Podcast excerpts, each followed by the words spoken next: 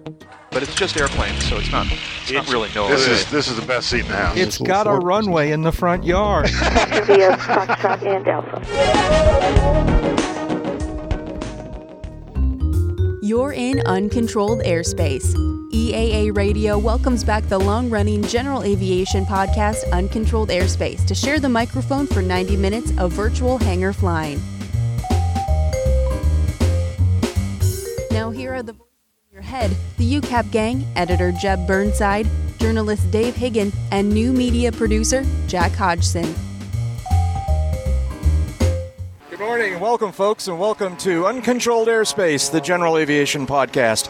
I'm Jack Hodgson, and I'm coming to you today from one of our favorite places in the world. We are out on the very edge of the flight line at EAA Oshkosh AirVenture 2017, and uh, we're going to be talking to you uh, on our podcast for the next hour and a half or so, and uh, give you some uh, some of the sights that we're seeing here from the announcers stand right here on the uh, edge of the show grounds. A lot of activity going on right out in front of us. I'm joined uh, here right now, by, and for the entire 90 minutes, by my two very good friends. First of all, Dave Higdon's here. Hi, David. How you doing? I've been having a great week. It's been a great show, and I'm more than just a little bit tuckered. And uh, Yeah, I know what you mean. It's uh, you still got all this energy, all this adrenaline, but you know it's starting to slow down a little bit. You know, it's it's. I, I agree completely. yeah, it'll uh, it'll hit me like a wall once I get back to Wichita. Uh, eh, there you go. Or or on the drive back. Hopefully not. But, no, uh, no, we've Yeah. AC blasting, uh, the, the ice cubes in my shoes. That'll keep me awake. Yeah. Our normal cohort here, uh, Jeb Burnside, is uh, not with us this morning. He had to head home early to uh, to uh, complete some work obligations, so uh, he may be listening on the stream. That would be kind of cool, although you never know. It's before noon, and uh, it's totally unpredictable. but hi, Jeb, here, and we miss you, and uh, we'll talk to you again soon. Filling in for uh, Jeb Burnside this morning is another one of my good friends, is James Wynbrandt. Hi, James. How you doing? I'm doing excellently. It's been such a wonderful week here, and it's such a pleasure to be back here on the stand watching the aircraft go by, taking to the air, and reflecting on what a wonderful week we've had. Yeah. So we're, uh, we're, we're going to be here for about an hour and a half. We've got a bunch, a handful of other friends who are going to be joining us thr during that time and talking about the week and about aviation in general. Um, it's a beautiful scene out here. I, I wish I could show it to you all. Um, you could actually go to one of the EA webcams and see it. I don't know whether we're even visible on one of those webcams. We might be. I don't know. That's almost a scary thought. but uh, we're out here right on the edge of the flight line. We're actually on the announcer stand. This is where the announcers will call the air show from. And uh, we have uh, all kinds of aircraft taxiing out in front of us on the taxiway getting ready for departure and of course airplanes taking off on the two runways we're looking out here at uh, 1836 uh, left and right uh, the uh, the uh, far runway of course being normally a taxiway and uh, Yeah, they they're running operations off one eight left and right today. yep they're shooting them off to the south and we've, uh, we've been here for a few minutes warming up to this, and it's just been nonstop stream of people going out because yesterday folks hung around when they might have otherwise gone home because the second night air show was last night and it was perfect. So Yeah, yeah. This this day definitely is is quieter, if you will, in terms of number of attendees and airplanes on the site. But it's not it's not what it used to be. It used to really get quiet on this morning, um, and and it's not the case at all. There's still a lot of things happening here, a lot of airplanes to see, and uh, you know if you're if you're in the neighborhood and you actually haven't been here, I can't imagine how that could possibly be. But uh, come on by for uh, for the last day of uh, of AirVenture uh, 2017. I was surprised how full it was early in the week. I think they were turning people away as of Monday because the field was full. And yesterday I was surprised how full the North 40 remained, as you were saying. Yeah. People have stuck around, and rightly so. Beautiful weather, so much going on. The salute to Apollo, the night show last night. Can't blame them for sticking around. Yeah, I haven't heard actually any attendance attendance numbers yet, but my gut feeling from just looking around and seeing uh, people is that it was a very good year.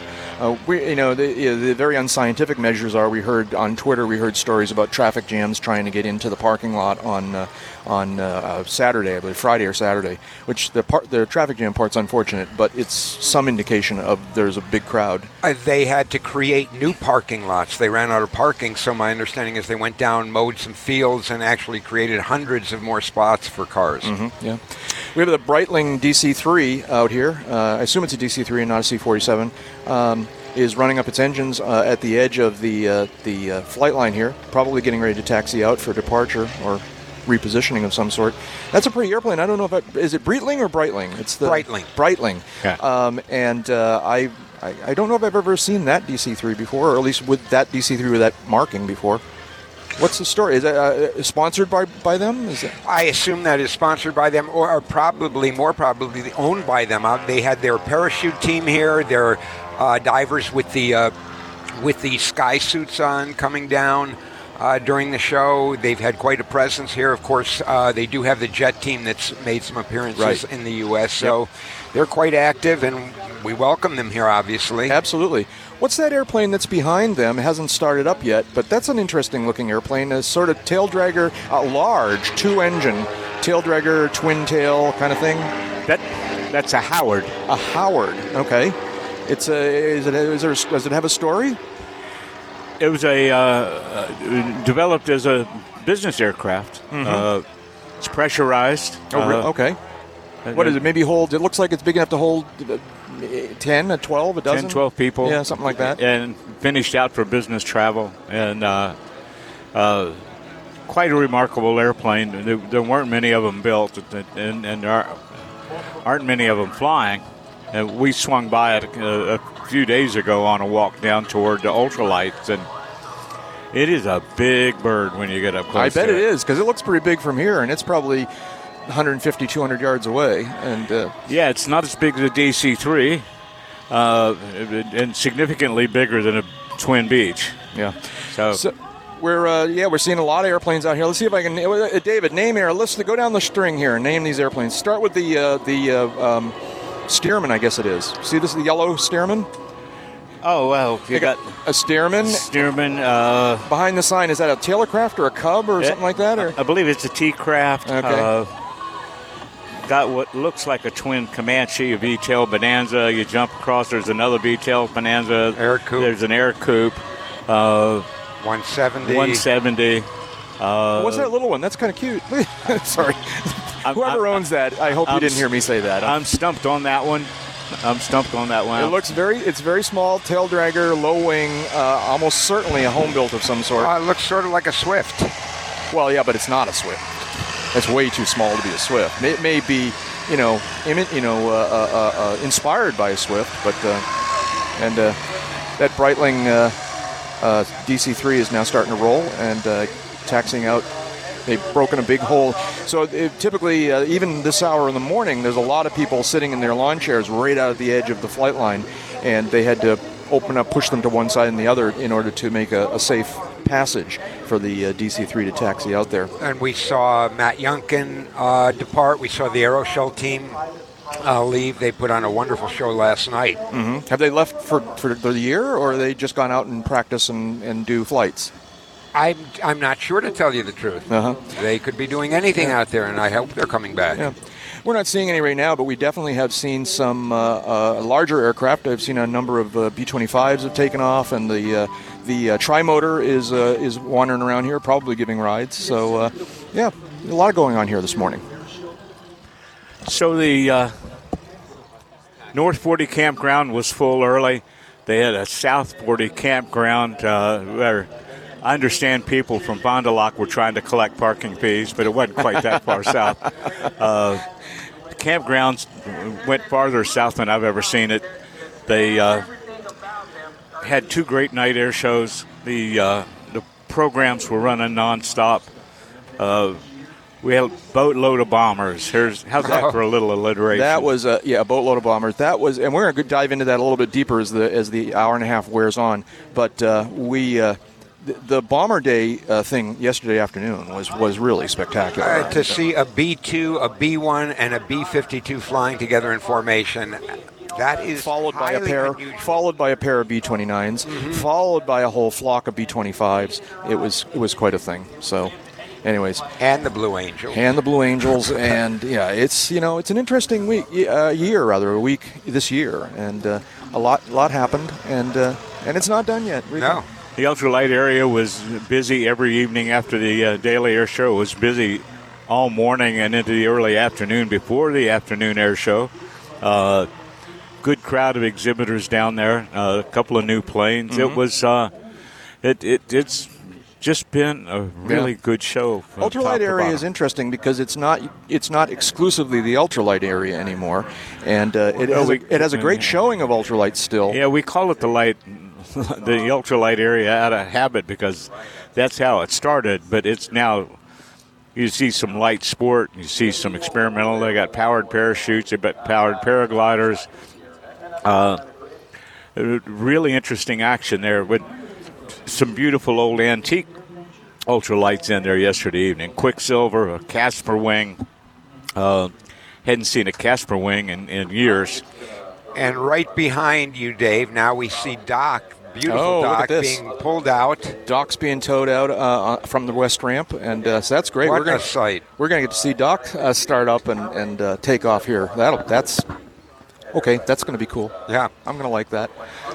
Among Yes. other interesting, Stan Lee showed up this week. Marvel Comics creator Stan Lee. Uh, yeah, a little bit. Yeah, okay. He and I, I'm I'm a Marvel guy, so I was pretty excited by Yeah. that. Um, it, it's a little. Some people were a little surprised that uh, he uh, um, appeared at an aviation show. Apparently, he's involved with a charity that is has a connection to aviation, and he's also introduced this new new comic character, right? He has, and I'm sure Avior, and I'm sure we'll have a chance to talk a little bit more about that is uh, in the show. or something, or not, as the case may be.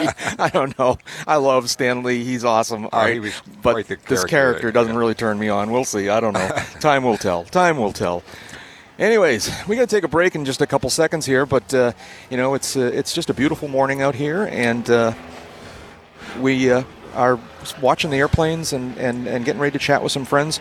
Uh, we're going to be back in uh, a few minutes to meet with and talk with our first guest this morning. Um, but in the meantime, what do we got here? I know. We got uh, uh, a UCAP listener, Ken Viard, uh, is uh, taxiing out now for his uh, departure, and uh, I was for some reason I was expecting a yellow airplane. I guess it's Red Wings. Yeah, okay. And here's Fifi coming overhead. I Fifi's believe. flying over. Ken is taking off, giving a ride home to uh, our good friend Brad uh, Marzari, uh, Launchpad. And so uh, they're taxiing by. I think they're waving crazily, but uh, uh, anyways. Hey, listen, we got to take a break now. Uh, we will back be back in just a few minutes. You're listening to a very special episode of Uncontrolled Airspace on EAA Radio. I'm Frank Borman. I commanded Gemini 7 and Apollo 8. I'm Jim Lovell, commander of Apollo 13. I'm Al Worden, command module pilot on Apollo 15. And you're listening to EAA Radio.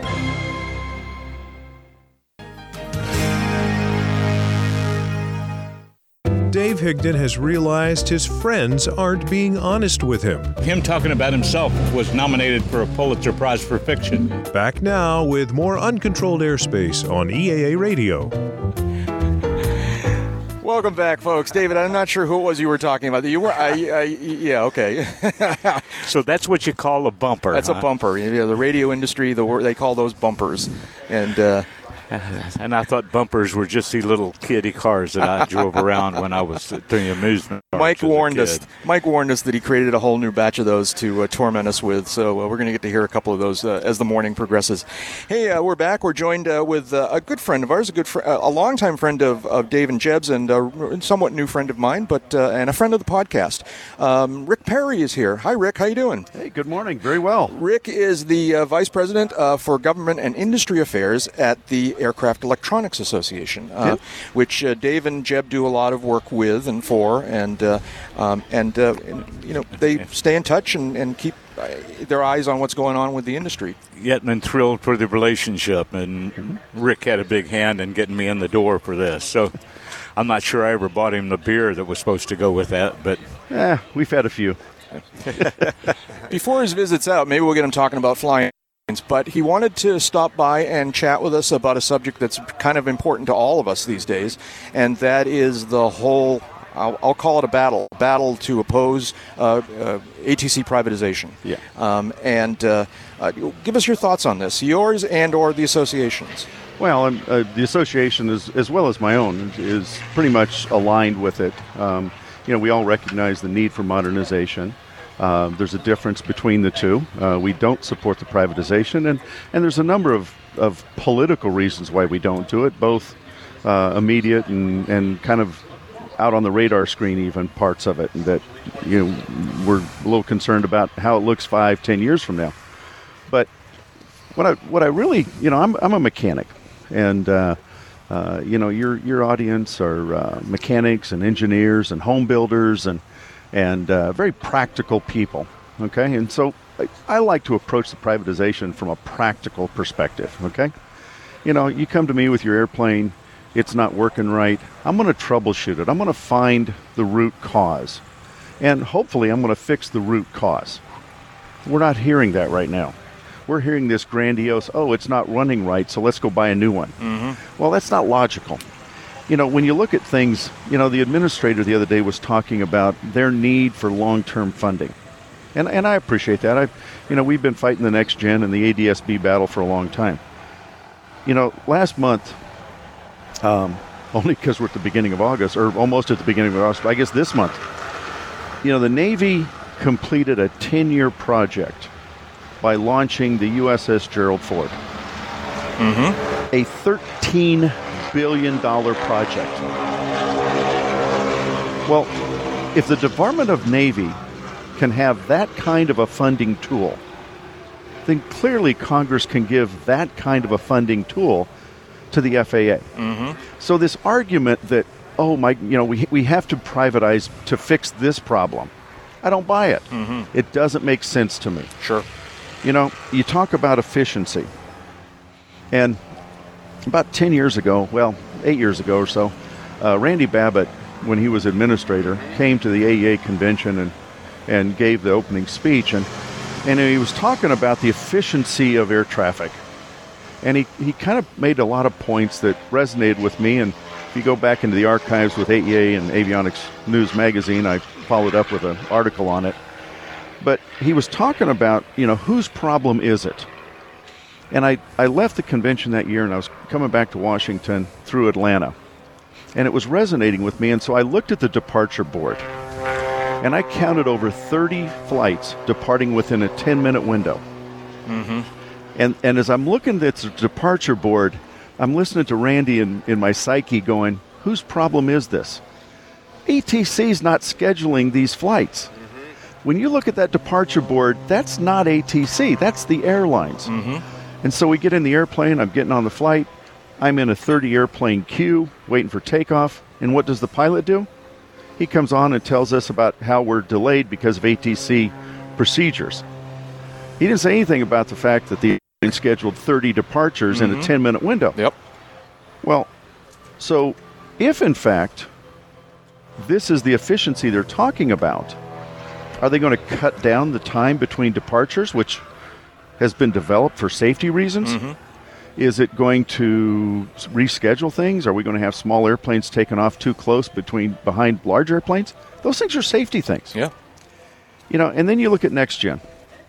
Next gen's classic. Next gen is you know it's, it's this magical word, but all it is is modernization of communication, navigation, surveillance. That's all it is. It's nothing fancy. We did communication. When I started flying, I was flying a 360 channel radio. We went to 720, 720 to 760. Just modernization. Mm-hmm. Navigation, we introduced GPS. It was introduced in the late 70s, mass marketed mid 80s. Surveillance, that's the piece we're working on now. That's the ADSB mandate, right? We're all investing. We've been talking to people all week. And what do we have? The only sector of the aviation industry who can't modernize surveillance is the airlines. Mm-hmm. They could, couldn't they? They have a waiver. But I mean, if they wanted, they're complaining about this, but it sounds like they're the ones that are dragging their heels. Absolutely. And they've had this is a 10-year rule. Yeah. They've had 10 years. But they couldn't get it into the maintenance cycle for the airplanes and so their their GPS source is the one that's delayed. So when you look at this, you know, my questions are as a mechanic, what exactly is broken? What exactly is the best resolution to the problem?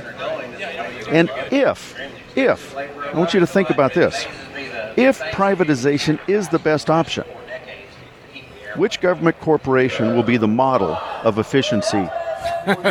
the U.S. Yeah, Postal okay. Service or Amtrak? Yeah, exactly. There you go. Neither one of them fulfilled Congress's promise when they privatized them. Mm-hmm. So the bottom line is is that you know, if you ask the questions, you don't get the right answers. I'm a mechanic. I troubleshoot problems. That's what I do. All we do is use standard troubleshooting procedures here, find a root cause, and then determine if the answer is the right solution. Yeah. Yeah, the runway scheduling, uh, airline scheduling, has been a cumulative problem since private uh, since deregulation, when they started to move to the hub and spoke system. Yes, because the idea is you bring people in from all these points to a central location. They change planes, go back out again. But then we have this thing called runway acceptance rate.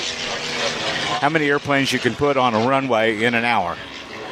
And that Rick said the separation standards for that are developed to avoid wake turbulence problem. Then you got the airport arrival rate, which is a cumulative number of all the runways they've got. The airlines schedule far in excess of those.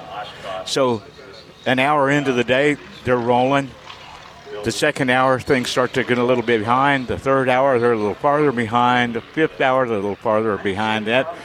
And they blame ATC for the problem that they created and then want to take over our air traffic control system as a solution. And it makes no sense. It also makes no business sense because if you look at what it costs to operate the ATC system, like Eurocontrol, it's multiple times more expensive than what it costs to operate ours.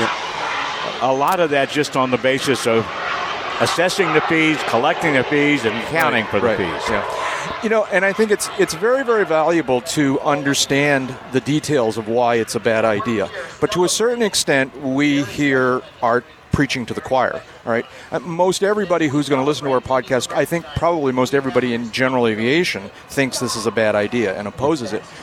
The, question then becomes, what do we do? How, in, in your view, Rick, what's the, the a, a good way to try and direct this whole thing in, in a better direction? Well, first of all, you have to communicate with your elected officials, okay? You can't go, oh, somebody else is going to do that for me, or your association is going to do that for you, or, or you know, mm-hmm. oh, I've got people in Washington doing that. No. Go down and physically visit the local offices of your representatives, your congressmen, your senators. Make the phone calls to Washington, okay? One of the big things here, I'm, I'm a big fan of things that aren't inherently governmental not mm-hmm. being governmental. Okay. Right. Okay. This is inherently governmental. It affects every citizen. We talk about, oh, well, it's about the passenger. You know what? It's not the passenger. It's the Amazon delivery. It's the flowers for Valentine's Day and Mother's Day. It's the medical supplies. It affects every single citizen. And the bottom line is prices go up when efficiency goes down. Yep. Yeah. So And it's That's- not about the passenger from the airline's perspective from when I've had to sit in their seats, that's for sure. Yeah, that's great information, Rick. Thank you, appreciate it. And uh, and you know your your Well, voice. there's, there's added to- been a solution to the main complaint. Oh, we need. Uh, Congress just doesn't take care of funding properly. If they just dedicate the Airport Airways Trust Fund to the FAA's use and not meddle in that, that would streamline the funding a whole lot and eliminate a lot of the problems of waiting on Congress Yeah, to yeah. appropriate. Hey, Rick, can you stick around for a little bit longer? There's a couple of the subjects I think we'd love to chat with you about and uh, and uh, catch up on a few things. Um, I, I heard from Jeb. Uh, Jeb sent me a text, and uh, he's he's in Florida. He arrived home uh, during the night, and uh, he's uh, he's I don't know if he's actually listening to us, but he did send me a text. So hi, Jeb, how you doing? um, is uh, it continues to be a happening place out here on the flight line. The uh, Aeroshell uh, Honda T6s taxied in and parked out in front of us while we were talking.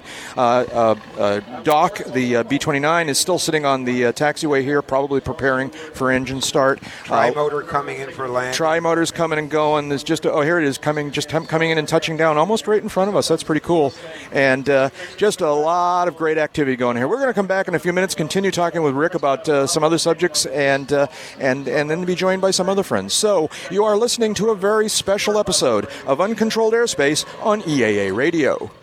You're tuned to EAA Radio, 96.5 FM, 1210 AM, and online at eaaradio.net. Psychologists say that an aviator's uh, obsession with tip tanks may go back to early childhood experiences. Had a teddy bear strapped in the front seat. Back to uncontrolled airspace on EAA Radio.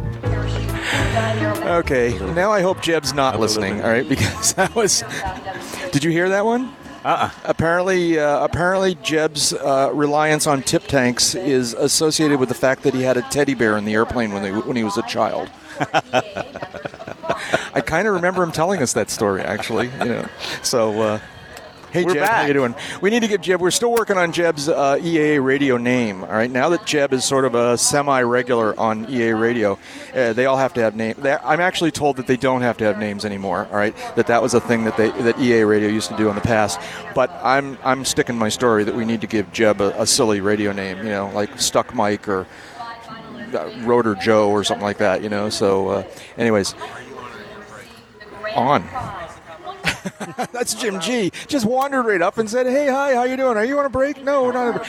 Anyways, um, say what, J- James? You got to talk into the microphone, then I can hear you. There you go. Well, I was just suggesting Deb Jeb for Deb. Oh, Deb Jeb. Deb Jeb. I like that. Our friends, uh, our friends Ken and Brad are on the takeoff roll right now, right in front of us. There they go. Everybody wave. I'm sure they're not paying any attention to us at all. Yeah. There they go. He was going away, but there's not a passenger side window on that. yeah, that's right. Uh, Rick Perry, the uh, Aircraft Electronics Association, is still with us. And uh, what else is going on? This is first of all. Let me, and I I know we want to talk a little bit about uh, new or, or recent regulation being a boon for the development of new electronics project products. Is that a fair statement? No. No? No. Okay. but I'll get to that. All right. Let me ask you this question first. I mean, I want to not, you, but but what kind of flying do you do? Let's talk about that for a second. It is hangar flying, after all. Well, it's uh, basically rent up. Uh, uh, I rent right now, um, and uh, just fly up and down the Chesapeake and go for a hundred dollar hamburger and uh, you know see what's there. I've got a little grass strip down in in uh, Northern Neck, Virginia. Uh, that Okay. I've got a hangar on, and uh, that's where my project is. And so I go down there for weekends, but I rent out of uh, Easton and fly up and down. Used to used to rent out of uh, Bay Bridge. And been there a few Uh-huh. times. Nice And airport. Nice airport. It's really a lot of fun. Yeah. Um, what are you? you- You're building something? What are you building? Uh, Al, I'm rebuilding. Uh-huh. Long-term project. That's fine. I got a 59 172. Oh, okay. That's uh, stripped down nose to tail, complete uh, re- redo. I've put it together and torn it down twice now, All and right. so this last time I decided to actually redo all the wiring and redo everything else, and you know, so it's one of these projects that went down for a small maintenance issue, like an engine overhaul, Uh-huh. uh, and uh, has just been a, a, a, an, extended project. But as a mechanic, I'm a mechanic who has a pilot's license, Uh-huh. so. I get as much joy out of mechanicking Oh, sure, yeah. as most pilots who have a mechanic's license get out of flying. There you know? go. Yep. So Um, the uh, uh, we, we, we're seeing Doc's props turning slowly. I don't know if that's some pr- sort of preparation for engine start.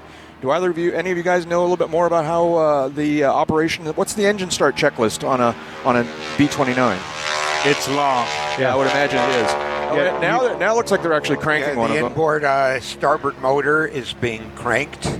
Yeah, so I'm not sure if we'll hear that from, from on the on the microphone, but uh, it's going to be a spectacle to see here. And uh, no start cart. They can do it all apparently internally. Oh, that's true. That's true. Look at this. So a lot of smoke. It's oh, it's oh, oh, oh I think Yeah. I can. I think I can.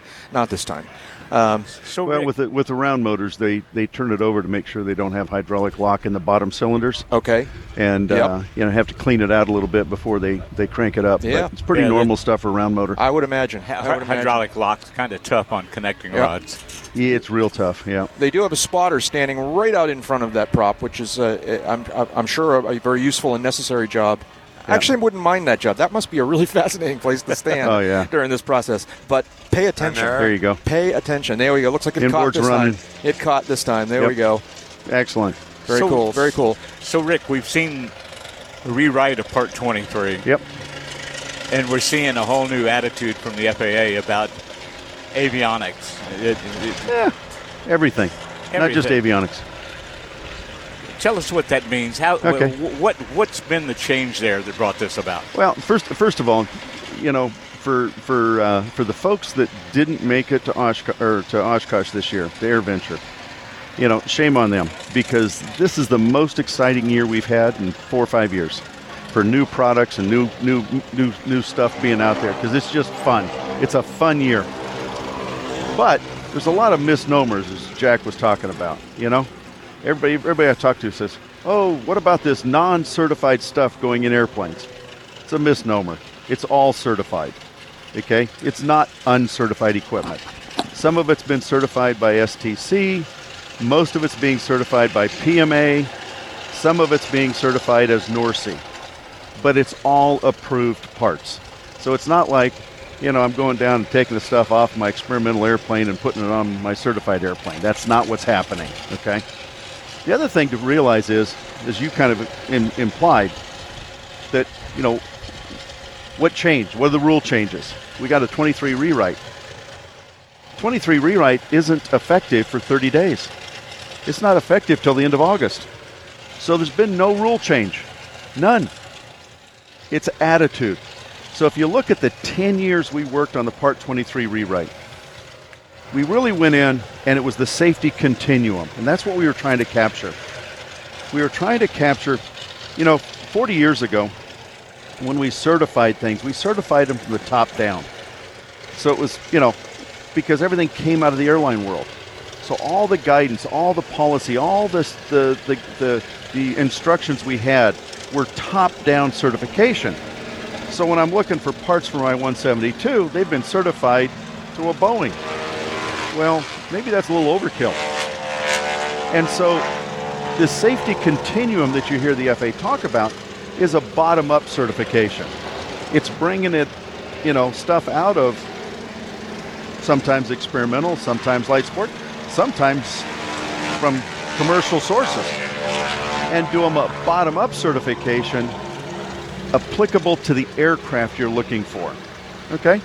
Now, that's not an apples to apples comparison.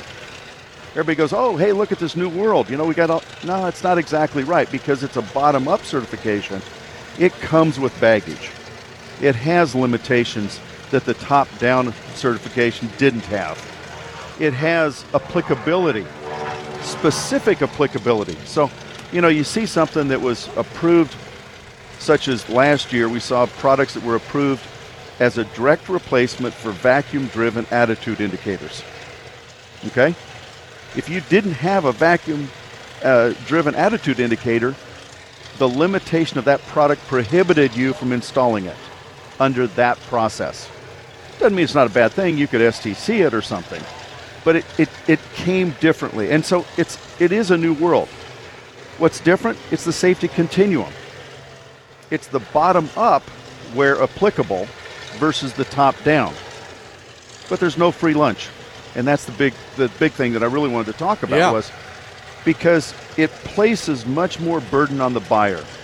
You know the old the old adage, you know, buyer beware.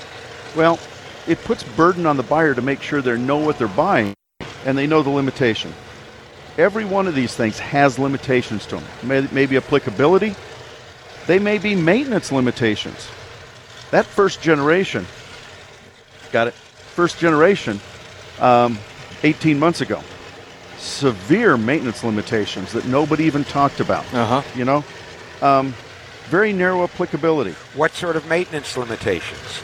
Well, when you look at Part 43, commercial parts don't get the benefit of Part 43. So if it's not in the ICA that as a mechanic I can do it, it can't be done. You know, we 43 specifies who can perform maintenance. And if I don't have a production approval, if I don't have a quality system, I can't do manufacturer's maintenance. So NORSEE products as well as commercial park products fall outside Sure. of the authority of 43. Sure. So what? I'm sorry, I but quickly, we're kind of running out of time, and I do have a question.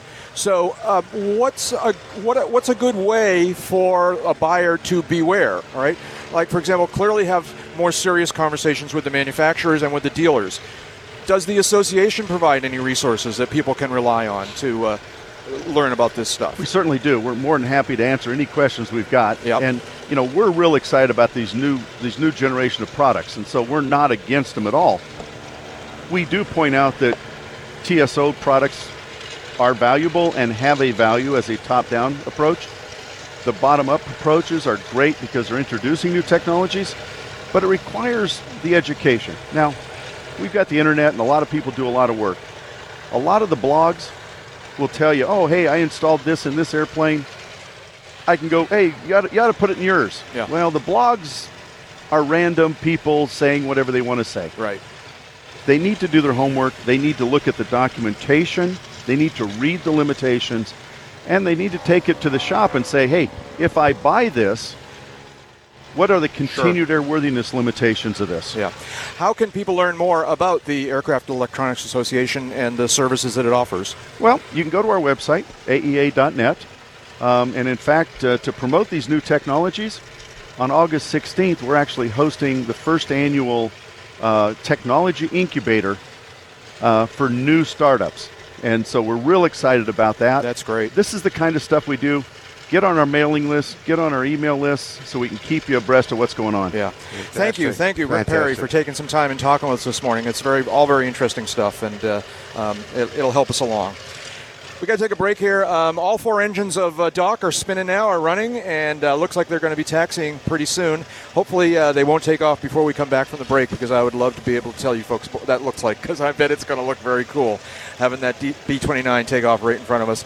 Uh, the uh, smaller aircraft continue to taxi by us on, for their departure on the various runways, and it continues to be a beautiful day here at Oshkosh AirVenture 2017.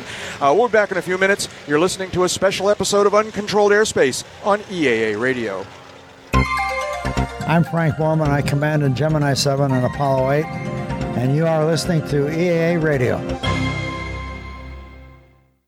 For some reason, Dave Higdon thinks that Jack Hodgson is a technology junkie. I mean, this is the guy that goes to sleep with his iPad mini on the pillow next to him. Back now with more uncontrolled airspace on EAA Radio. I think we need to get this Mike Morgan guy where we can have a talk. There he is, right there. the responsible party is present. Thank you for. Uh, well, I don't know whether to thank you. Yes, I'm going to thank you for producing those, but uh, we got to have a talk. But we got to not say so many revealing things so on the would podcast. Would these be rubber radio buggy, bumpers? They are. They are. He, he's They're- tickled by the term bumper here. They're and, rubber and they're flexible because we change them out based on what out of context things you say off season that I can bring into a whole different context on. That's my So, game. Watch your words. Welcome, Mike. How you doing? I'm doing great. I'm uh, delighted to be here as part of the uh, uh, UCAP AirCav, not as part of EA Radio right now. That's right. You are you are AirCav now. So, uh, but but you have spent the week as a as a member of the EA Radio team and uh, uh, have gotten some interesting perspective on the show. Uh, we were chatting last night about some of the things you've done. You got up close and personal with some astronauts. I did. Um, and uh, and I know you were some of that was off the record, but uh, it, it- what was uh, what was the feeling like? Are these are these like are these people larger than life, or are they regular guys, or what's the story? Well, that's exactly the thing that I was thinking. These are, you know, these are regular guys who, you know, for whom 50 years has transpired since the first Apollo flight, and uh, you know they've had fairly complete lives in corporate America, in aviation, and a whole bunch of other things. And so to watch them get together again and talk about grandkids and vacations and what airplane did you fly? Frank Borman uh, bought a T-34 just a couple of years ago, a beautifully restored aircraft which he flew here. And so we did an interview standing in front of his airplane, and he he's kind of philosophical about this. He says, you know, I don't look too hard into the past, and I don't really live in the past. Uh, and he's done a lot of interesting things, you know, in the here and now. So, so you asked me what my impression is about this. You have already talked in the in this hour about Epic. There's a lot of Epic here, right? Yeah. So between the tribute to Apollo and between the the bomber day and everything that we've seen, it's just hard not to think, oh, that's epic. Oh, Yeah, that's epic. it So- really is epic. Speaking of epic, the uh, uh, Doc, the B-29, is now taxiing out. It's about to back taxi on uh, on 1-8 and uh, presumably down to get in position for, for takeoff Uh, in just a some few of my friends and former colleagues from back in Wichita came up on it. Oh, on really? Doc. Yeah. Yeah. I don't usually. get- Clearly, you're not buying drinks for the right people over yeah, there. Yeah, I don't usually Yeah. get airplane envy at that level, but Uh huh. Um, now I had a question. I've lost it. What was it? Anyways, it's uh, so epic. Oh, right? speaking of epic, so epic, um, and combining epic with just regular guys. There's a picture that went, that that that won the internet the other day uh, from here of uh, of uh, Buzz Aldrin and Stan Lee sitting at a table having breakfast together. Yeah. All right, and and uh, that's just a, a combination made in heaven, or or Or or, the. Marvel Cinematic Universe, one or the other. But uh, yeah, So, that's here- so here's my closeout on Epic. yeah. We have what we have here in EAA largely because of things of epic proportions. It was, a, you know, existential threat to the United States, to the free world in the 40s, led to people like Paul Poberezny. Uh, the, the combination of skills and abilities that they have, which led to EA, EAA. We have Apollo because it was believed an existential threat existed, right? Okay. So, so this is all the result of Epic. Astronaut Walt Cunningham, uh, Cunningham from Apollo 7 said, "You know, things are different now. People don't take risks anymore." So I so I kind of wonder the next big leap that we're going to probably see, which I'm going to project is urban aerial transport, electric urban aerial transportation. All right, that's interesting. All right, yes. That's the next big thing we're going to see. That's not a result of an existential threat. That's a result of a technology evolution. It's these existential threats that have pushed us to have these great things. What's the next push for the next great thing? That's what I'm going to be looking at That's probably very, in the very, in the last That chapter is very of my life. interesting. That is very interesting. You also got on board a uh, spaceship. I did, yes. So Blue Origin has both an actual flight booster and a mock up of their six person suborbital space capsule that they want to start giving rides on in two years. Yeah. So they have a thing which I think is a combination of a departure briefing and a Disney ride, which is here. yeah. And it takes you through the f- flight profile to kind of get you juiced up and maybe ready to put a deposit down. Yeah, I'm going to interrupt you any second now because it appears that uh, that Doc may be about to begin uh, his takeoff roll. And Um, Fifi, Fifi it's- is coming over. Is Fifi flying overhead? Oh yeah, Fifi's way overhead, uh, passing south to north. Um, and in the meantime, Doc is in position. Uh, uh, excuse me, excuse me, lined up and waiting uh, at the uh, at the. Uh, uh, Actually, down beyond the numbers for attack for runway one eight. Well, when Uh, you got big double row engines with as much Yeah. oil as in as, as is in the uh, power plants Yeah. on the B twenty nine, Yeah. even on a hot day, it takes a while to get Looks like- everything warmed up. Looks like maybe they're not going to they're not going to clear Doc just yet because they're still letting uh, uh, smaller aircraft out onto 188 at the Blue Dot and uh, and departing them. So we'll, uh, we'll we'll know when there's nothing in front of yeah, it. yeah. Spe- Speaking of the big guys holding for the little guys, on Sunday there was a, um, uh, a Black Hawk coming in. At the same time, the Bonanza's mass arrival was happening. Uh huh. And so the the uh, not not Black Hawk Chinook. So the Chinook was um, east of Chinook being the big dual rotor helicopter, heavy lift helicopter. Right. Yeah. Okay. So it was hovering, you know, stuck at a point in space over east of 1836 while all the bonanzas were coming in. I was listening to uh, uh, airband radio right then, and they were having a nice chat, and there didn't seem to be any problem. So, you know, you talked about uh, airspace, sharing airspace earlier today, just sitting there while the bonanzas were coming in, Yeah.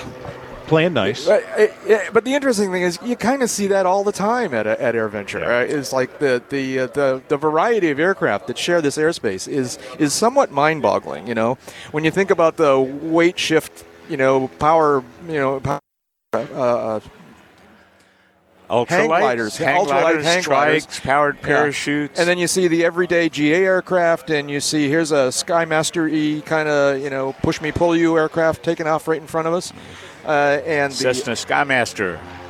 I think yes, I think I said Skymaster, but maybe not. Um, and we're kind of stretching it a little bit because we were hoping to see Fifi take off, uh, correction, Doc take off before the uh, before the break.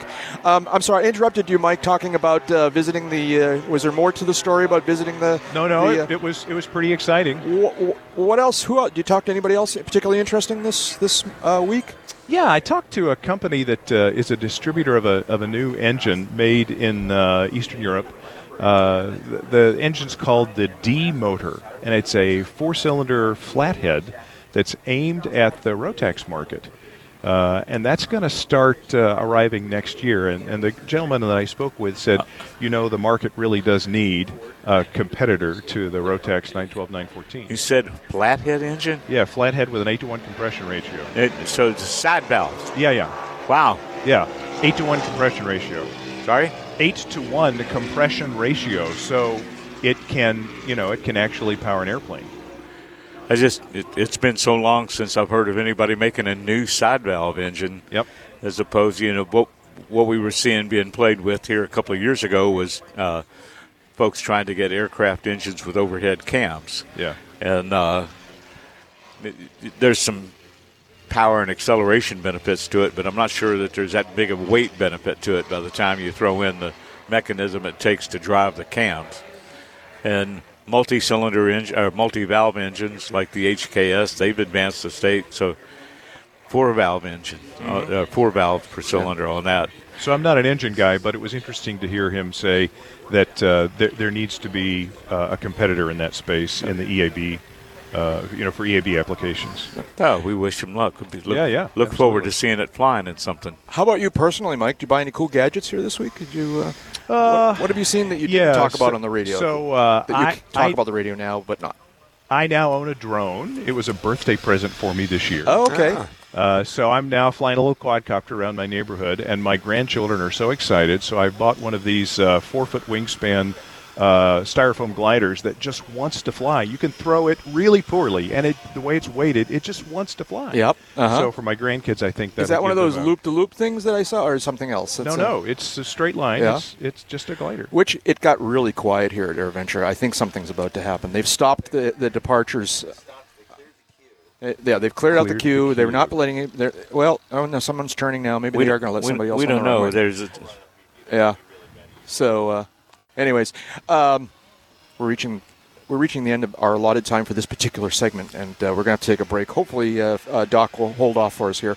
Um, so let's get this break started now. Maybe we'll be back in time to uh, to tell you about uh, Doc taking off. Uh, in the meantime, you are listening to a very special episode of Uncontrolled Airspace on EAA Radio. 96.5 FM, 1210 AM, and online at eaaradio.net. Hi, this is Jack, talking to you from after we finished recording this episode. Well, as luck would have it, they released Doc for takeoff just moments after we began this break, and so we weren't able to describe it for you live on the podcast. We will be talking about the takeoff for a few seconds uh, when we come back from the break, but I did shoot some video from the announcer stand of Doc's takeoff on this Sunday morning, and I've posted it on my YouTube channel. If you're interested in seeing what Doc's takeoff looked like that morning and hearing the great sounds from those four engines, you can go to my YouTube channel at youtube.com slash user slash Jack Hodgson, and we'll also put a link to this in the show notes. Sorry for the bad timing, but I guess that's live radio. Think Jack Hodgson may be struggling with relationships in the 21st century. Exactly how do I go about consenting under these new rules? Back now with more uncontrolled airspace on EAA Radio. okay. Uh, all right, it's a brand new kind of sensibility on the side. We got Jev and his teddy bear, and uh, we got me. Oh no, we don't want to even talk. I'm not even going there. The joke could go bad so quickly. Welcome back. We're uh, this is uncontrolled airspace at uh, uh, AirVenture 2017 on EA Radio. Uh, we're having a great time, but we timed that break exactly wrong. All right, I mean we just could not have timed it better if we wanted to time it wrong, because seconds after we went into the break, uh, Doc uh, finally got the clearance to roll and started rolling down the runway. It was quite a sight. Uh, rolled down the runway right in front of us, uh, lifted off uh, actually beyond us. I was a little surprised. Uh, Doc has, I guess it makes sense, has a pretty long takeoff roll. Yeah. And, uh, so uh, and, and she and she's light. Yeah, she's not carrying Yeah. fuel to go from Tinian to Japan and back With a bomb and- on and with a bomb load. So Yeah. Now, see, that's interesting what you just did because I, I kind of made a I made a, a, a choice, as they say in acting. Um, I decided that I was going to call Doc a he, all right, because Doc is the character he is a Well, male true. character. He's- So it's a, but, but normally we call airplanes Snow White and the she's, but- Seven yeah. Dwarfs, Yeah. but- So uh, so the, the the next B twenty nine we'll name Snow White and we'll call her a her, but Doc is a he, I think, right? Don't you agree? I've always called them all she's, uh, but then well okay i guess we are in a transgender age these days all right Uh, transgender reaches it's fa- you know, you're not going to say things about Doc's preferences, are you? I, I, I you the know, character, not I, the airplane. I think I'm not. I think I'm Good- not. good idea. I think I'm not. We're joined now by another friend of the podcast. Uh, is uh, is Jr. Also, no- the R stands for Rocket. Rocket. Oh, Warm thank Kessel. you. Hi, hi, Jr. How you doing? Oh man, this is such a privilege and an honor to be not only here at AirVenture Oshkosh, but to also be up here on the announcers stand. Oh, it's very kind of you. This is a cool place to watch the airplanes in the morning. Um, it's a little bit warm, but uh, it is a cool place to be. How you doing? How's the week for you? Did you have fun? Oh, it has been absolutely fantastic, fantastic. I have seen so many things.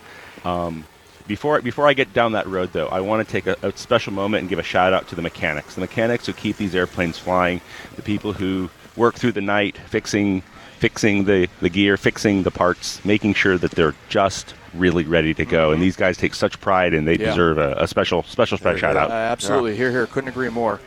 Um, and and uh, disclaimer: you are in fact a mechanic. I, I am. I'm. I'm, a, I'm a mechanic and a CFI and a pilot and. Uh, uh, uh, uh, I was going to make a bad joke. No, no, you are you are quite the experienced uh, aviation person. And, I was I was looking back at the beginning of, of UCAP, and I believe it was 2006, and and that's about right about when I got my private pilot's license. And and I listened to UCAP, and I got my instrument rating, and I got my commercial rating, and I got my flight instructor, and my flight instructor for my glider, and my AMP, and my IA, and uh, all of my other ratings. You're one of those people. I really am. But but you know, I've had UCAP urging me on, pushing me on this whole time, and I and I think that that's an important thing to, to recognize. And I think that the, your listeners out there should know that you know if you're thinking about, hey, I really want to get that license, I really want to go and do that thing, get involved, read the books, go find your local EAA chapter, go find your local CAP chapter, go find someone and get involved and do it.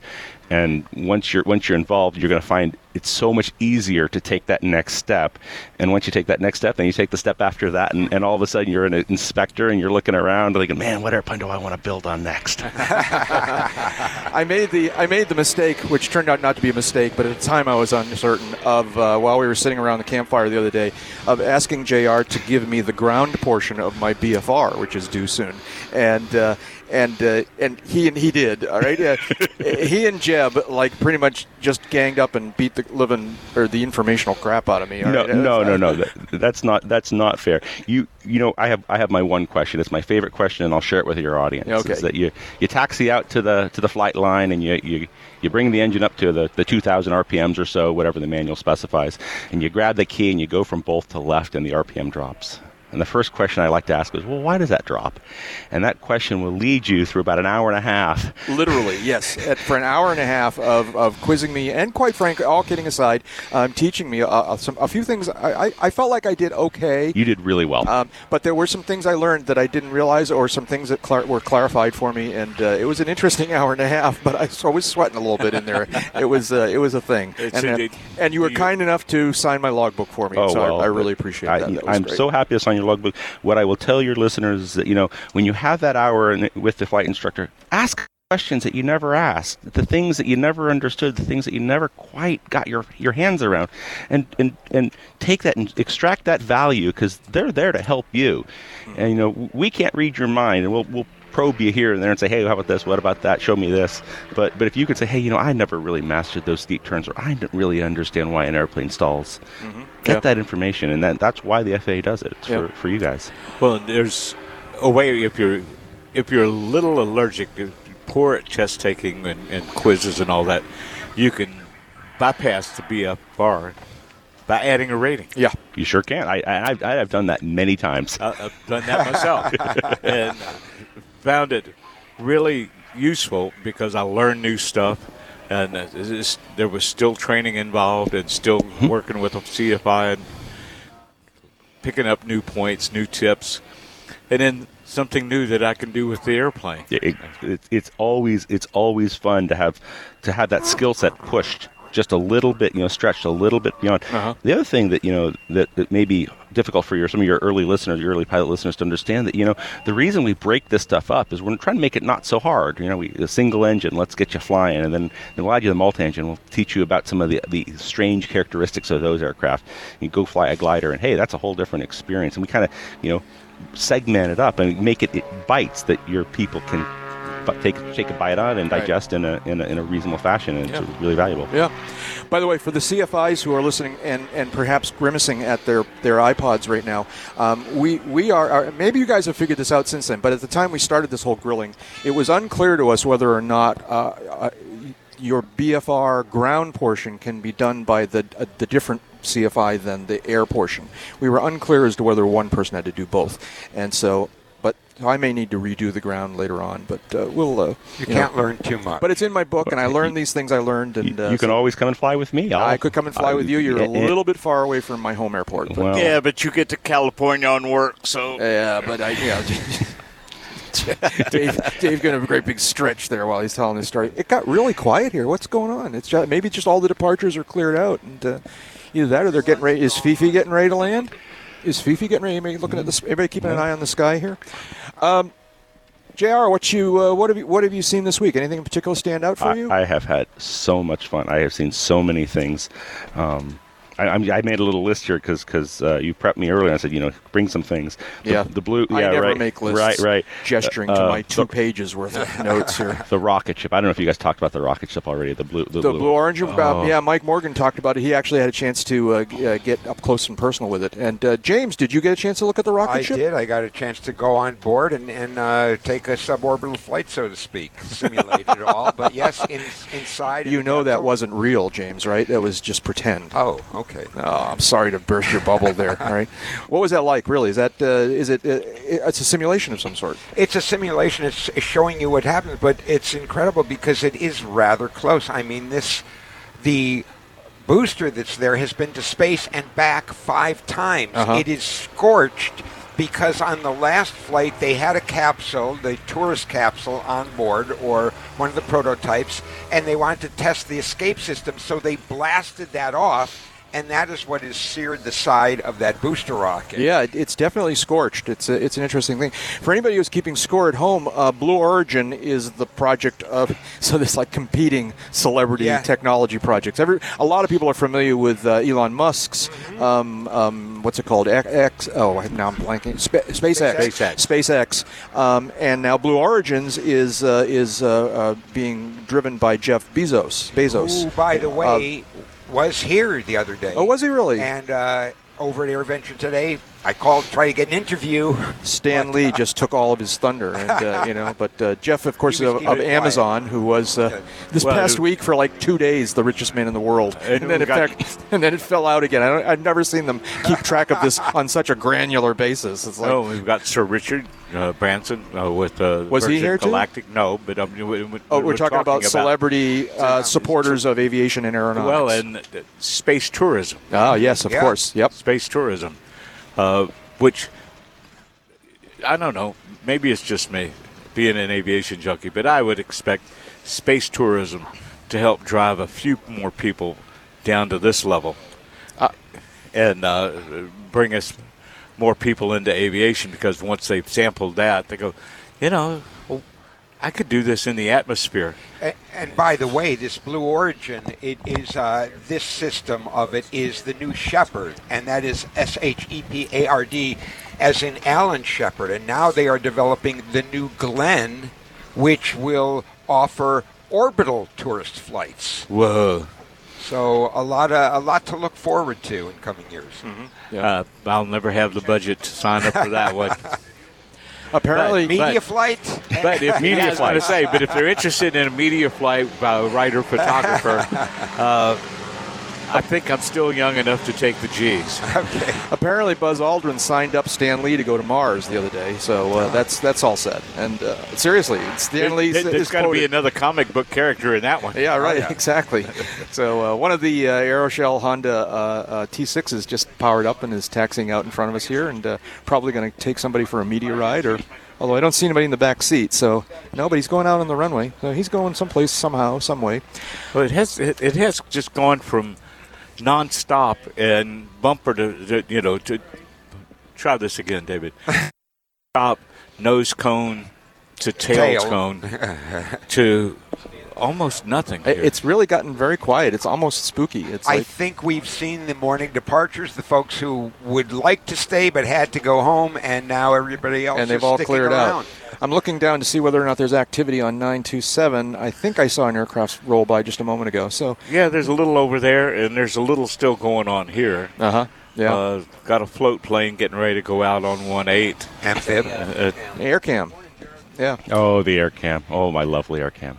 That's right. You were you were Oh. kind of lusting after this air cam at the ultralight ultralight place last night. You want to buy one of these? You want to? I, I absolutely. You know, we, we were. I think on one of your dailies, you were talking about uh, changing uh, if you had to swap one of your airplanes, and I was thinking, boy, I would buy myself an air cam. I, I own a. what Trinidad. about it?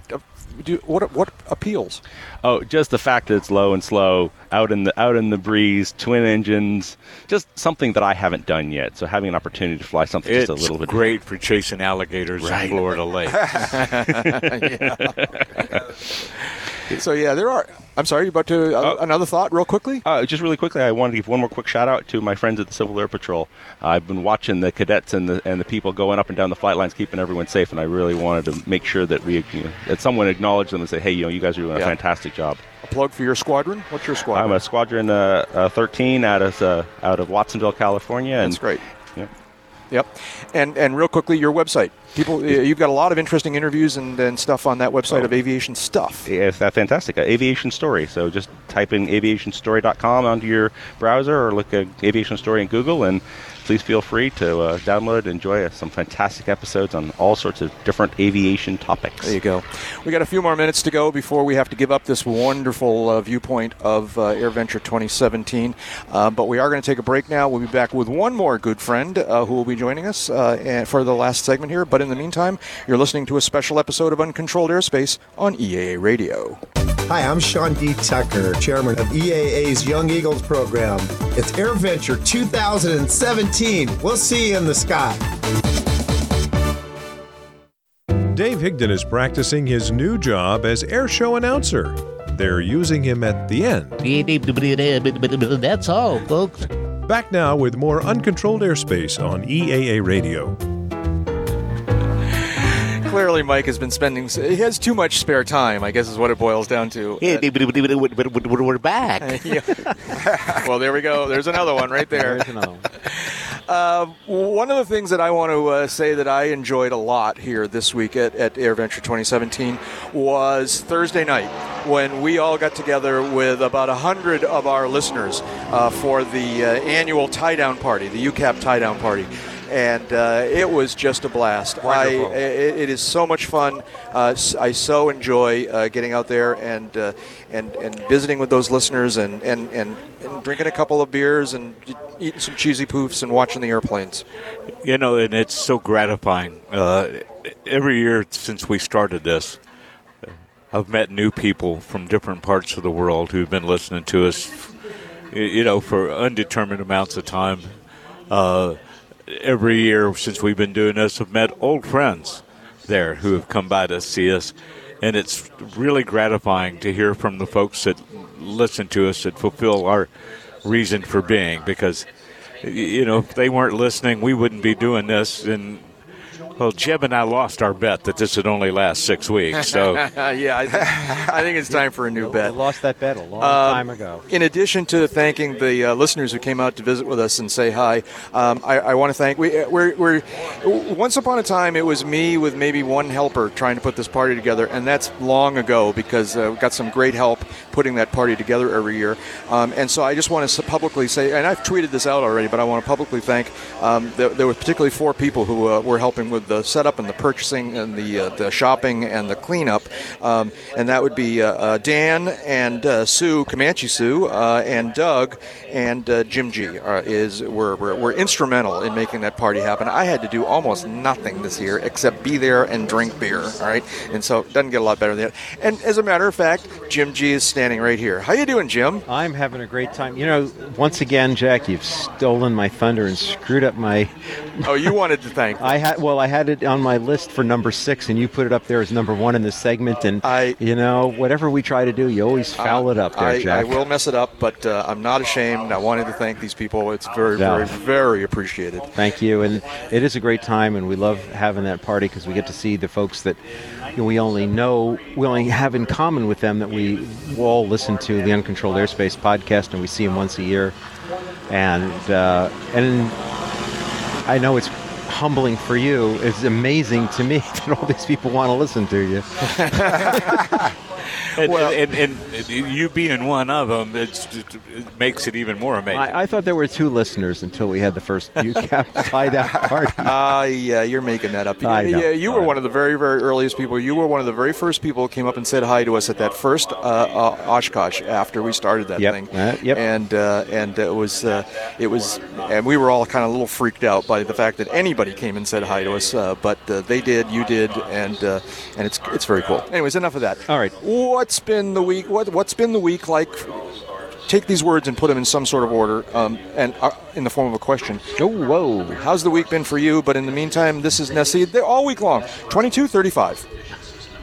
22 or 35. Uh, 35, I'd say. Now the EAA radio guys are, are, are saying 22. I was going to say it doesn't have that single nozzle of the 35, so it's got to be a 22. A very cool, powerful, sinister almost looking fighter plane is being pulled out uh, on the taxiway here. And uh, and yeah, this is. It's interesting. It has very minimal markings. I guess I've never seen it up close like this before. The markings are there, but they're stealthy. You can barely read them. Uh, they're, they're optically stealthy. I knew that it was supposed to be radar stealthy, but it never occurred to me that it would be optically stealthy as well. It's almost like it's brushed aluminum. Um, I, I'm guessing it's not aluminum, but uh, um, it almost looks like brushed aluminum um, and brushed unevenly, like somebody did a bad job polishing their airplane. Um, and I guess that helps with making it visually hard to see as well. And, Um, and they are visually hard to see. Yeah. Uh, It's uh, that's one of the uh, Aeroshell T6s taken off right in front of us here, and uh, the B2 have uh, had it called out to me as traffic uh, going through western Missouri near where they're based, and the controller said, "Okay, you have a uh, have a B2, three o'clock, ten miles, your altitude." I'm like, seriously? I'm not seeing anything. And then the airplane rolled, and when it rolled, once you saw the form, yeah, I, I couldn't see it at all until it rolled. Yeah, yep. Uh, it made me think just how fortunate it is that I don't have to worry about ever being on the receiving end of a Oh, B2. no, no. Too. You don't want to see it from the front. That too. Coming at you. Jim, what Yes, stood sir. out for you this week? What, what have you? What's uh, particularly interesting uh, that uh, Well, I don't have as, this week? I don't have as much of a list as you guys do because I spent most of my week in Exhibit Hangar B.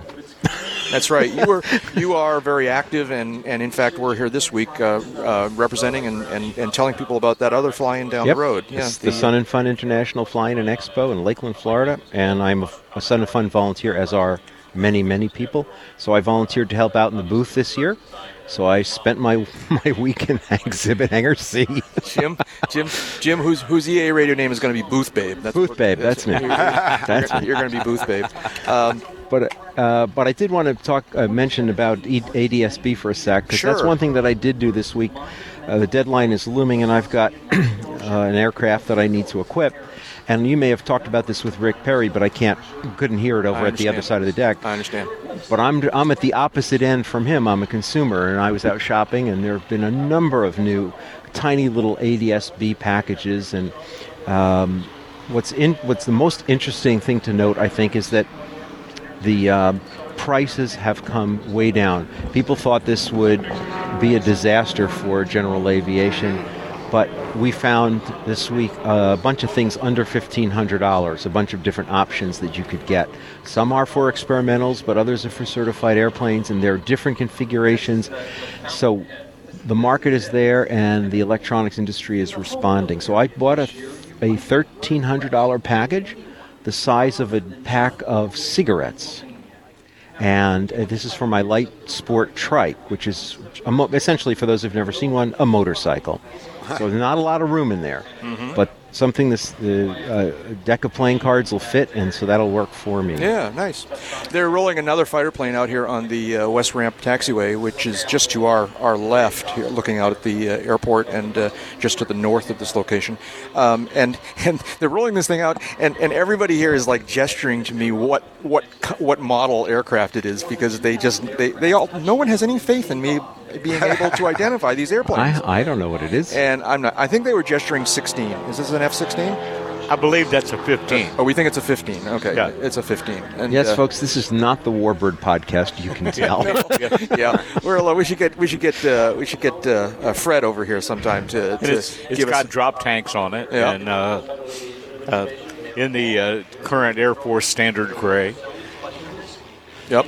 Beautiful airplane. and uh, give you some con- give you a, a, an- the range of airplanes here. Uh, just beyond this F-15, we see landing the Ford the trimotor, Ford trimotor, I believe it is. And uh, so uh, While, oh, while we- we're on the, while we're on, oh, go ahead, Dave. Yep.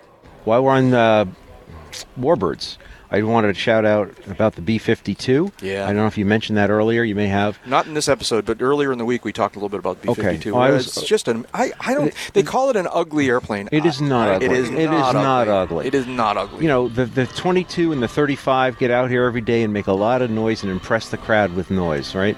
The B 52, it's a loud airplane, but not that kind of a noisemaker, but it's very graceful. It's an amazingly large, and as it comes down the flight line at low and slow, it's just a very impressive sight. And how often do we see the B 52s flying around at our home airport? Not mine. Uh, so that was that was a lot of fun to see. May I add a shout out to the B1 and the afterburner display it put on here earlier in the week? That was pretty awesome as well. Setting off car alarms. Yeah, in- exactly. In Camp Scholler. Yeah, really were. They really were.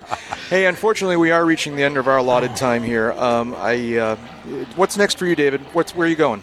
Uh, back to Wichita. Yeah, you're heading out pretty quickly after this is over. Yeah, And, car's locked and loaded, and Yep. uh, got a, pretty much a full tank of gas. Uh, may st- stop on my way out of here and pick up a candy bar at a convenience store, uh, and uh, then tomorrow it's back to the back to the normal world, back to the mines. I got work to do out of here. Got to pick up the dog in the mail and. Re- unfortunately, resume to life as a normal human being. I know, huh? Got to go back to the real world. Um, I'm going to be here a couple more hours. Um, I'm not in quite the same time strain, uh, re- restriction, but uh, I'm going to be head out in a couple hours. I got. I'm going to go. I've still got a hangar. Dude. I haven't done the A hangar yet, so I got to go to the exhibit hangar, and I'm going to go make one last pass through my beloved fly market. I love the fly market, and so buy some more doodads over there. Um, but I got a few more things to do. Um, but we do have to thank some people. Did you, other than that, what do you want to say, David? I just, Jim? on my way home, I'm going to be listening to this episode because I can't hear the whole thing up here. I know it's hard to hear up here. Hey, thanks for everybody for listening. Yep, absolutely. And thank you to everybody who joined us today. Uh, thank you to uh, Ric Peri of AEA for taking some time to come out and and, uh, and you know we're all we already know that privatization's a bad idea, but he gave us another interesting perspective and yet another batch of reasons why that's just a bad thing and why we should all be talking to our, our legislators. Um, thanks to uh, JR, the R's for Rocket, uh, for coming out here and uh, talking with us and, and telling us some of his aviation stories. Mike Morgan, who had to take off, but Mike, and, and even though he creates all these weird bumper things for us, we, we do love him. So uh, we thank him for taking some time and talking with us. Uh, thank you to uh, Jim G, uh, who took a few minutes here to talk with us. You're and, welcome. uh, Glad to be here. That's great. Um, a big thank you to everybody from EAA Radio for helping us out with this, for getting us up here on the deck, and uh, for just making this possible. Um, particularly thank you to Tommy and Jim, the, chair- the chairman of EAA Radio, and uh, our engineers here on the uh, on the uh, deck overlooking is uh, is Kevin and Brent and Ryan. Thank you guys. We really appreciate your help. Hey Jeb, we miss you. Sorry you're not here, but uh, you Thanks- missed out. Thanks to James Wynbrandt. Yeah, thank you to James Rinbat. Rinbat. Thank you to Dave Higdon. That's me. I'm Jack Hodgson. Dave, was something you wanted to say to us? All the folks flying out of here, they're going to live longer than the ones driving home because time spent flying is not subtracted from your lifespan. That's right, and that's enough talking. Let's go flying.